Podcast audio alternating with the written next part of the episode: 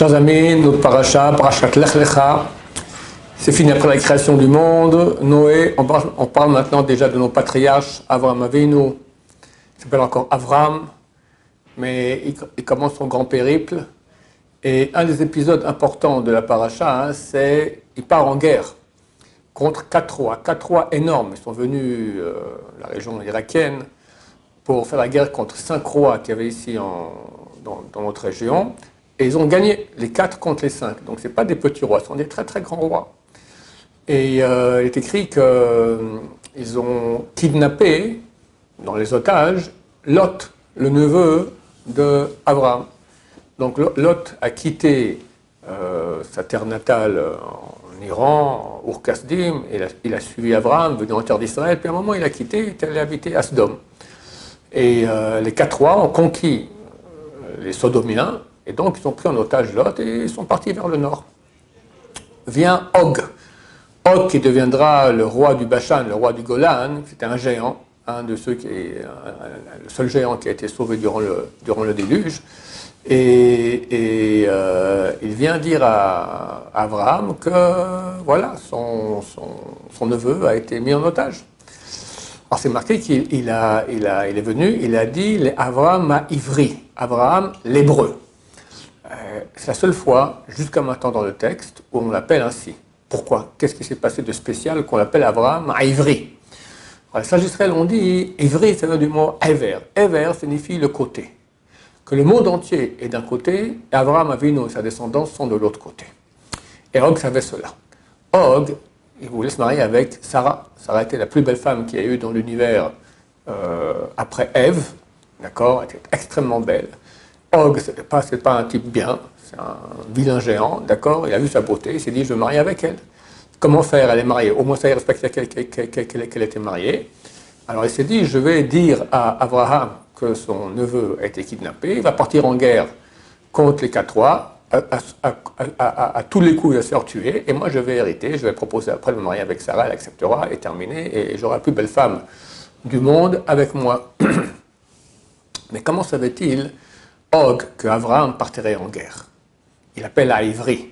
Il savait très bien qu'Abraham, il avait des principes que personne n'a au monde. Le monde entier est d'un côté, Abraham est de l'autre côté. Il a des principes. Au nom de ces principes spirituels, il est prêt à se mettre en danger. Effectivement, les, textes des sages disent qu'Abraham était prêt à mourir le Kiddush Hashem.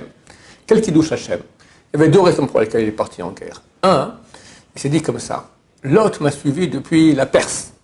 Après, il a monté en Irak, après, il est avec moi en Israël, etc. Les gens vont dire Regarde, il a suivi Abraham, il a écouté Abraham qui prononce toujours, qui proclame son idée du Dieu unique. Pour finir, il est mort.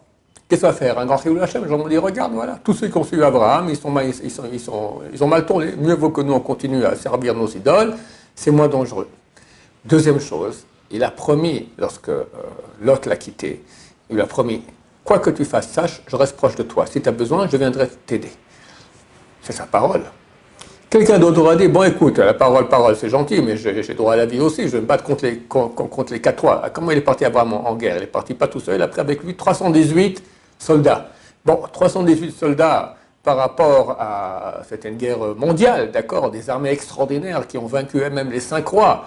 Comment tu crois que, tu vas gagner? Abraham a dit, j'ai des principes. Et même si je meurs, au moins je mourrai à Kiddush Hashem. Et Dieu l'a aidé. Alors c'est intéressant, dans le texte, c'est marqué que c'est marqué qu'Abraham les a, les a frappés et les a poursuivis. Vayakem verdefem atrova, jusqu'à un endroit qui s'appelle Chova. Mais ce n'est pas le sens chronologique. D'abord, tu poursuis, après tu frappes. C'est marqué, il a frappé et il a poursuivi. Comment tu, une fois que tu frappes, il a tué, qu'est-ce que tu poursuis après? Il, est déjà mort. Alors Hazal disent non. Lui, il a poursuivi, c'est tout ce qu'il a fait. Et c'est de ça qu'on parle dans la fin de la phrase. Il a poursuivi jusqu'à Chova. Les a frappés, c'est Dieu. Dieu a fait des miracles extraordinaires. Pour son amoureux, Abraham, Abraham est prêt à se jeter au feu pour Dieu. Il est prêt à partir en guerre pour des principes. Il est ivri, le monde entier d'un côté. Et lui, Abraham, il a des principes. Il est prêt à mourir, à qui me donner sa vie pour Dieu. Pour pas que les gens disent, regarde, on a suivi Dieu, ce Dieu unique, pour finir, ça, ça, s'est mal terminé, etc. Pour qu'il respecte sa parole. Amis, aujourd'hui, on peut voir ce peuple d'Israël. Les gens nous critiquent dans le monde entier, ce sont des antisémites, à cause palestinienne. Mais j'aimerais voir une armée au monde qui, a tellement pitié de ses ennemis. Euh, euh, il y avait un grand politicien, je ne vais pas rappeler son nom, peu importe, c'était pas un type très bien, mais en tout cas, il a dit une chose qui était bien à l'époque. Il a dit on a plus pitié des enfants palestiniens que eux ont pitié de leurs enfants. Ils envoyaient les enfants avec, des bombes. Alors, pour soldat israélien, ou tuer un enfant, après le monde entier il en parle, ou il saute lui-même, d'accord? Ils n'ont pas pitié de leurs enfants, même pas. Normalement, dans tous les pays, je me souviens, euh, j'ai un ami irakien. Euh, il m'a raconté, il habitait en Irak à l'époque de Saddam Hussein. Il m'a dit une fois, il y avait, euh, des, gens un peu qui n'étaient pas très contents dans, à l'armée comme ça du, régime totalitaire de Saddam Hussein, des officiers, des pilotes d'avion, etc. Alors il a annoncé un jour de congé à tous les, officiers de l'armée. Et tous habitent dans une même, ville, Nafak, Nafak je crois que ça s'appelait, Nafak, Nafak, chose comme ça, 25 000 habitants. Tous les officiers, tous les pilotes rentrent à la maison. Saddam Hussein amène les bombardiers, il a bombardé toute la ville, terminé, on n'en parle plus. C'est les façons arabes de l'époque d'action. Nous, on ne peut pas faire une chose pareille. Jamais le peuple d'Israël. On a pitié de nos ennemis, hélas, d'accord. Mais ça, c'est le monde entier d'un côté et nous, on, est de, l'autre côté. Est-ce qu'une fois on a entendu euh, euh, qu'on torturait, on, montrait les soldats des, tortures, des choses pareilles Jamais de la vie, jamais de la vie. les gens, au contraire, nous critiquent à cause de ça. Ils comprennent très bien qu'on est un peuple différent. Tout ça provient de notre ancêtre, Abraham Avinu. Il est d'un côté et le monde entier de l'autre. On a ses principes. Et grâce à ces principes, chers amis, on a réussi à être un peuple éternel. C'est ça que le peuple n'arrive pas à comprendre. Comment ça se fait qu'un peuple, je ne sais pas s'ils se posent la question, mais en tout cas de façon euh, mystique, c'est certain que leur âme comprend qu'il y a un, truc bizarre avec ce peuple. Comment ce peuple arrive à tenir 2500 ans en exil, alors qu'à chaque génération, quelqu'un se lève pour l'anéantir et lui n'a pas d'armée, n'a rien. Qu'est-ce qu'on a eu le, dernier siècle? Hitler, il marche dans Staline, les, les, Nasser, d'accord? Des, ennemis comme Saddam Hussein, maintenant les Iraniens, d'accord? Tous veulent notre fin. On est un petit pays de rien du tout, sans rien, et pendant 2500 ans, même sans armée, on a tenu. A un rabbin qui fait 300 ans, c'est le Yabetz, le grand de la génération, Rabbi Yaakov Ben Svi. Il a écrit un livre qui s'appelle Sidour Ben Yaakov. Là-bas, il dit je jure que chaque jour de l'exil où on survit, c'est plus grand que tous les miracles qu'on a vus en Égypte. Les miracles en Égypte, c'est des trucs extraordinaires. Ouvrir la mer, faire descendre l'obscurité, la grêle, etc. Les premiers-nés, c'est des miracles qu'on n'a jamais vus, complètement extraordinaires.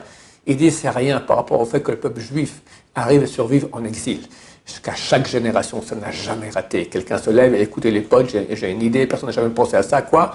On va anéantir le peuple juif. Ah tiens, original. D'ailleurs, moi, je n'ai pas compris comment les Iraniens n'arrivent pas à comprendre ça encore. C'est le même discours qui revient depuis 2500 ans. On va anéantir le peuple juif. Mais faites un peu d'histoire. Il n'y a pas des cours d'histoire en, Iran. Regardez, vous n'êtes pas les premiers qui a dit ça. Chaque génération, quelqu'un dit ça. Chaque, c'est faux. Chaque, trois par génération disent ça. D'accord? Ça rate jamais. Ça ne rate jamais. Qu'est-ce qui est resté d'eux? Éliminé. Et vous croyez que vous allez réussir? Bêtise. On a, on a 2500 ans d'expérience derrière nous, donc réfléchissez un peu. Mais bon, ils sont de l'autre côté. Nous, on est d'un côté et l'autre. Et qu'est-ce que nous, on a à vendre? On n'a pas à vendre qu'on a des bons falafels, on n'a pas à vendre qu'on est la meilleure ville homosexuelle du monde, on n'a pas à vendre qu'on a des belles plages. On a à vendre la Torah, on a à vendre le nom de Dieu, on a à vendre l'honnêteté, on a à vendre la bonté, on a à vendre tout ce que la Torah propose. C'est ça notre message, c'est ça le message d'Abraham Avinu, un Dieu unique. Alors, chers amis, prenons connaissance de la valeur de cette Torah et savoir qu'il n'y a pas de demi-mesure.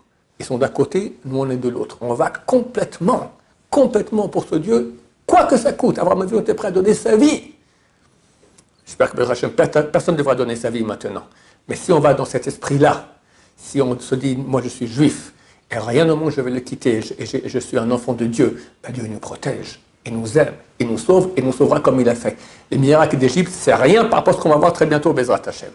Alors, que Dieu nous aide, nous rapprocher de lui, à être vraiment des enfants. Vous savez qu'on a le sang d'avoir Avinu qui coule dans nos veines.